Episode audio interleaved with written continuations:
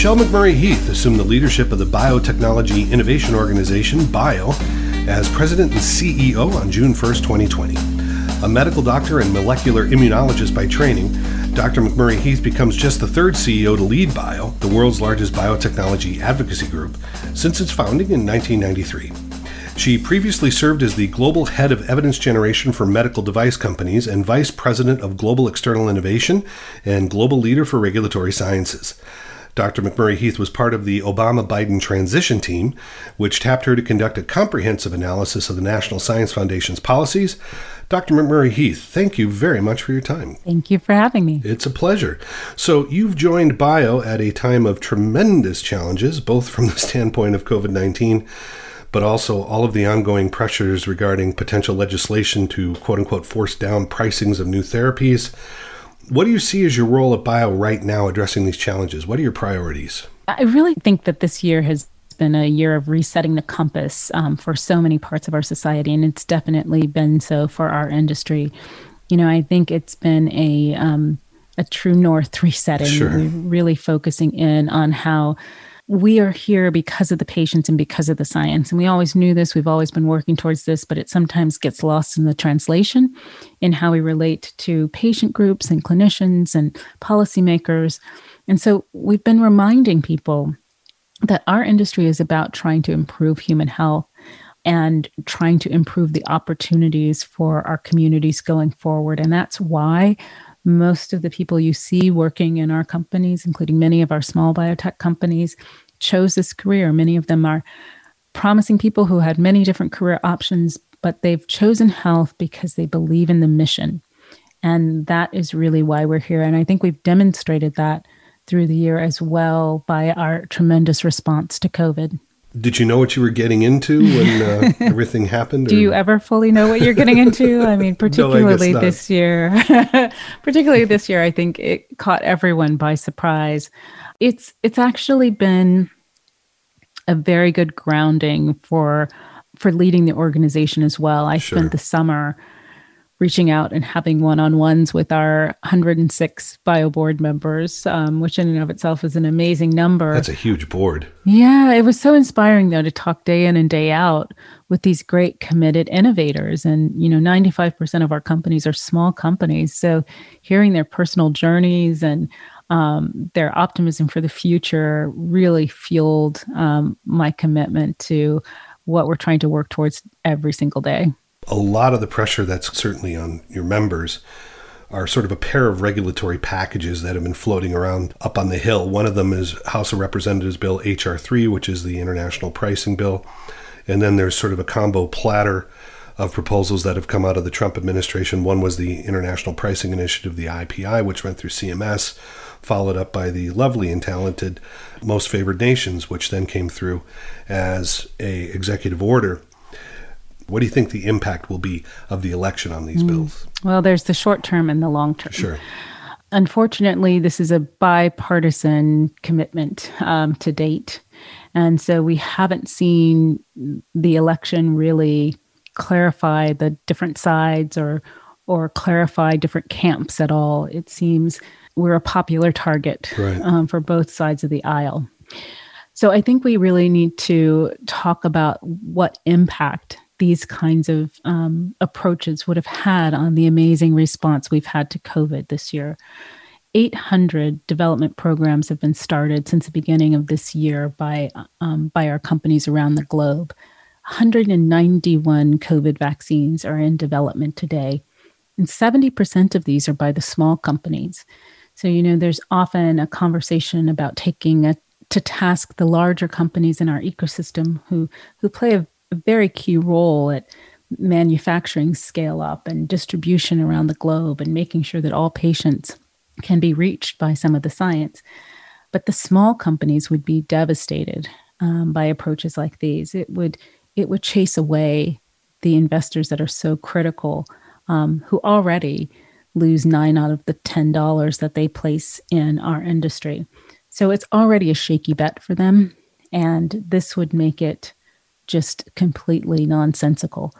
And so, if we didn't have small companies like Moderna, if we didn't have small companies changing, even like Regeneron, our, our emerging companies that have really been key to having hope to end this pandemic sooner rather than later. This would be quite a different world. And it's daunting enough as it is. I can't imagine us going through 2020 without the glimmer of hope of biotechnology. If you look at Pfizer's successful announcement this week, obviously, we'd done a webinar with Michael Dolsten, the chief science officer, on September 30th, where at that point he'd announced that they'd had their second boost of 30,000 patients in their phase three, which was already shocking. You look at this development of a new platform, an mRNA vaccine technology that's only taken seven months. Did you think it would be possible to actually come to market in seven months with a new platform and a new technology to address a pandemic? No, I didn't. But interestingly enough, it wasn't because of the science. You know, the science was getting closer and closer with each emerging infection. You know, mRNA is is new in terms of we haven't had a large scourge that has been addressed by an mRNA based vaccine, but we've been getting closer and closer each time. But I also spent five years at the US Food and Drug Administration. And I have never seen the agency even think about working as fast as they're working this year. Um, they are getting engaged with the companies early. They are um, understanding what's critical to know. Uh, they are giving flexibility in terms of how they can monitor patients in the trials and um, how they adapt their clinical trial design. Um, and they are doing real time engagement around the reviews and being very clear about what's going to be required, clear and transparent. So, all of these new ways of regulating are a huge part of why you're seeing this speed. And it's not come at the cost of safety because these, these vaccines and therapeutics that we're hearing about in recent weeks have faced probably more public and scientific scrutiny than almost anything we've seen reach the market in recent decades. So it's not about that. It's about putting the immediate needs of patients at the forefront and not stopping until you solve them. Do you think that these changes can be made more permanent? When we were discussing four or five years ago adaptive licensing, people said, no, it wouldn't happen. It's not possible. You'll reduce the safety too much. But now we see you know, an actual clinical trial go from soup to nuts in seven and a half months. Do you think they'll continue in this vein? Do you think that this is potentially something we can do? I don't think patients will stand for anything less. FDA has shown that it does not take years to study and then approve a drug. They can do this quickly. And now that we know it's possible, I don't think any of us should be satisfied with anything less. There's an increasing chorus of voices that feel that it's the NIH, not the biopharma industry as a whole, that brings new treatments to market. Part of the Democratic Party platform is a new, improved NIH that will focus on drug discovery. What do you feel is the appropriate role of the NIH regarding drug discovery in the value chain, and where do you think the industry should play? So I want I want to break this down for a moment because I've had a personal evolution of thought on this over the last 20 years of working in science policy and I think it's critically important what I've been able to learn along the way. So when I worked for Senator Lieberman in the Hill around the time he was running for president, we had a proposal that we called the American Center for Cures. That's when it was back when it was blasphemous to talk about the possibility of curing disease, and now it's a reality in some cases. And it was part of his presidential platform. We put it out there. It, we had legislation that we introduced around it, and eventually, many of those ideas became part of NCATS, the National Center for Translational Science. And yet, it has not yielded a single drug. Now, the idea was in many cases, that last mile from NIH or basic science breakthrough to a drug that helps a patient is a barrier too big to bridge for underserved populations, for small disease populations, for huge scientific leaps. And maybe there was a role for the federal government to step in where there weren't private sector incentives in place to get companies to move in those areas it makes sense on the face of it. You know, NIH has all this great science. Why can't they also just produce great drugs?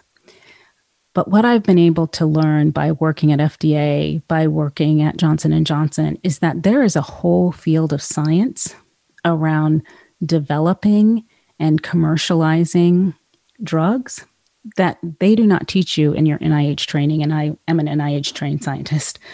They do not understand, and this is going to sound um, provocative, how to design clinical trials for safety and efficacy, how to think about toxicity, how to think about the regulatory science implications, how to get through um, that negotiating with FDA to make sure that everyone feels good about the safety and efficacy of that new therapeutic. It's not something that they've had to do, and they do not do it well.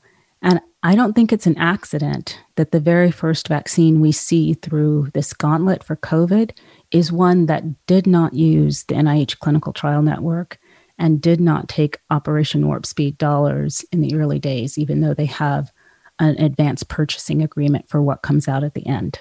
So, very provocative answer. There's no guarantee you're going to have a product to buy either. So, exactly. That's a sunk cost, regardless if you make it to market or not. Exactly. Yeah. Exactly. Um, it's interesting. We're doing work in partnership with you and the bio organization, as well as several firms. We've looked at 24,000 NIH grants from the year 2000. And, and what we're finding statistically is when the market is not present in an asset that comes out of NIH funding. We've seen 8,000 patents that were transferred by the Bayh-Dole mechanism, and we've analyzed each of those patents. And, and what we're finding is that when the market does not get behind an asset, in other words, the higher the percentage of NIH funding is the total funding pool in the research, the higher the probability the asset will fail. And so what we're seeing is that it really is the private market that statistically is driving the success ratio. And when there's zero private money involved in the research, there is zero probability of market entry. Yeah. Um, it's I know it's a sort of backing up your finding, but it is fundamental to the way NIH trained scientists. You know, part of the reason I went into science policy is because when I was in doing my MD PhD, it was the time of the doubling of the NIH budget. And Harold Varmus was on Capitol Hill all the time talking about how the money was being spent. And he was very clear that Congress people had no right to ask scientists how they were spending their money, that we, the right science was going to be done by letting scientists follow their curiosity. And in, they called it investigator driven research. Well, that research had absolutely zero accountability to patients. I remember working in labs and in graduate school and getting calls from patients who'd heard about a promising discovery in the newspaper and they wanted to know when it would be available to them at their doctor's office. And we had no idea because we had absolutely no focus on that goal line. It was not part of our training. And it is only in our companies where we train scientists to start thinking about how you actually serve the patient. What practically and pragmatically do you have to do to make something that a patient can take and that will work for a patient's disease? What we're seeing is an evolution of the way drugs are developed. Companies are working with biotech startups with promising assets that have spun out of universities, and it's sort of an entire ecosystem where increasingly the pharmaceutical company is the development, regulatory, uh, manufacturing, and clinical trial engine to make things feasible. And then it's the biotech companies that are taking the risk, and it's the real discovery at the university front edge, often funded by NIH, that's driving these development assets. And it's been hugely successful. How do we communicate this better? That this is how this stuff actually works now. It's a big change from how it's not like GE yeah. making light bulbs how do we get that message out? Well, you know, it's it's sometimes not even clear to our smaller companies. So when I, my first few years at J and J, I led clinical, regulatory, and then also preclinical for all of our medical device companies. I had a team of 900 people around the globe hmm. who were responsible with understanding the different regulatory requirements and payment requirements at times in 152 markets. And it would sometimes take us seven years to run the gauntlet for the same product between the first approval and, and market entry to the last when I moved over to global external innovation, where we scout for small biotechs and look for partnerships and potential acquisitions, you'd come into those small companies. They had no idea what was laying before them sometimes in terms of the, the clinical trials they would have to do and the, the tests they would face and what it would take to distribute and manufacture. And that's as it should be because they're focused on turning that great discovery into something that might work for a patient. And that's a critical step. And I'm so glad they're focused there. But there's this whole other muscle of actually making it to bedside, which is also important um, and its own expertise. Obviously, science is leading us to more and more targeted therapies. You know, the orphanization of therapeutics is inevitable in some ways. We see more and more indications with ever more targeted populations and smaller ends. Do you think we're going to get to places where we're going to see N at one like CRISPR? How is that going to put more challenges on the reality of pricing and reimbursement? Because we're still going to have these regulatory hurdles. How are we going to deal with that? Well, everyone's going to have to question their their assumptions um, and think about new ways of, of proving the efficacy of of following up on the data, um, making sure that you're following patients over time to really see how things turn out. And I think you're starting to see some of that flexibility when people are talking about payment models for one and done therapies. What's a one and done therapy? It's a therapy where you treat someone one time and they're cured we don't have a regulatory or a payment system set up to handle that. We have a regulatory and a payment system set up for something like a statin that you take every day for 50 years. That's really what we're designed to handle. But when you have the opportunity to touch a patient once and completely change their outcome, it's a different conversation. And so we're starting to have conversations about paying over time um, so that you're not paying for that statin for 50 years. You're maybe you know, paying for a one time dose, but you pay for it over five years, but it's still altogether less than if you'd paid for that statin for 50 years.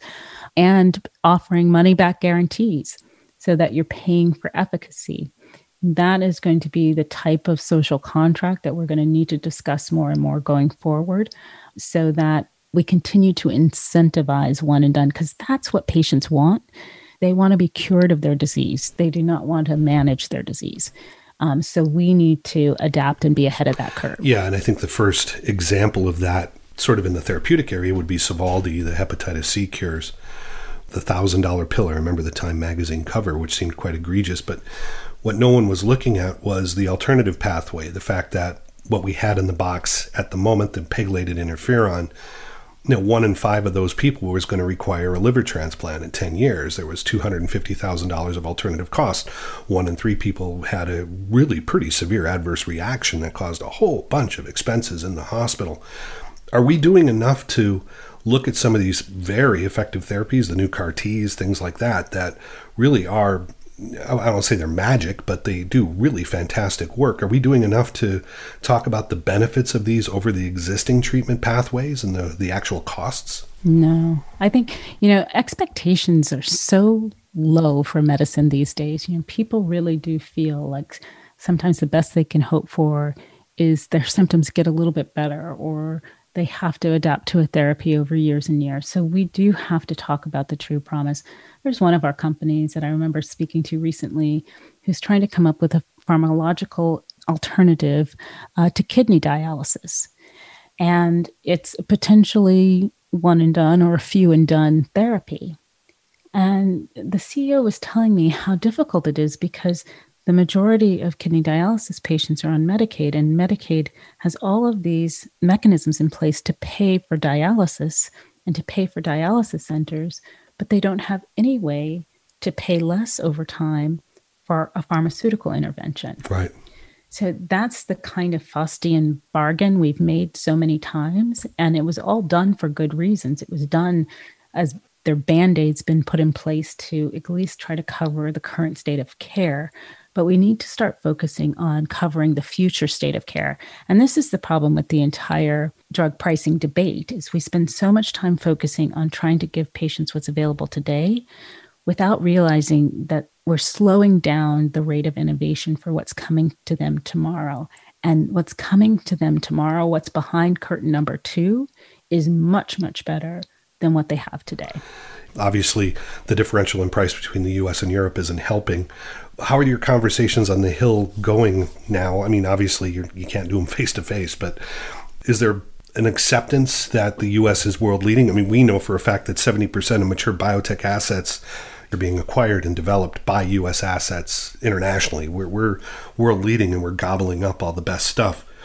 Why do you think that this is not accepted as market leading and that's a good thing? I mean, why do the people on the Hill push back against this?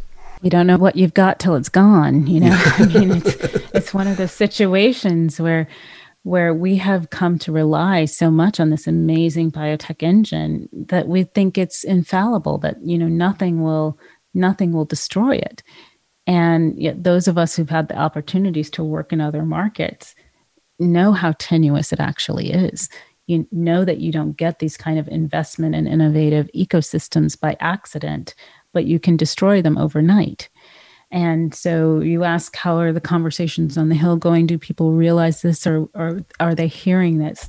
I, I don't think they are. And, you know, the scarcity of moderates on, on both sides is not making that any easier. Yeah. But we have to do everything we can to start exposing more and more of our representatives and our congresspeople to the amazing innovation that takes place in our small companies because once they see it, it's it's a different animal.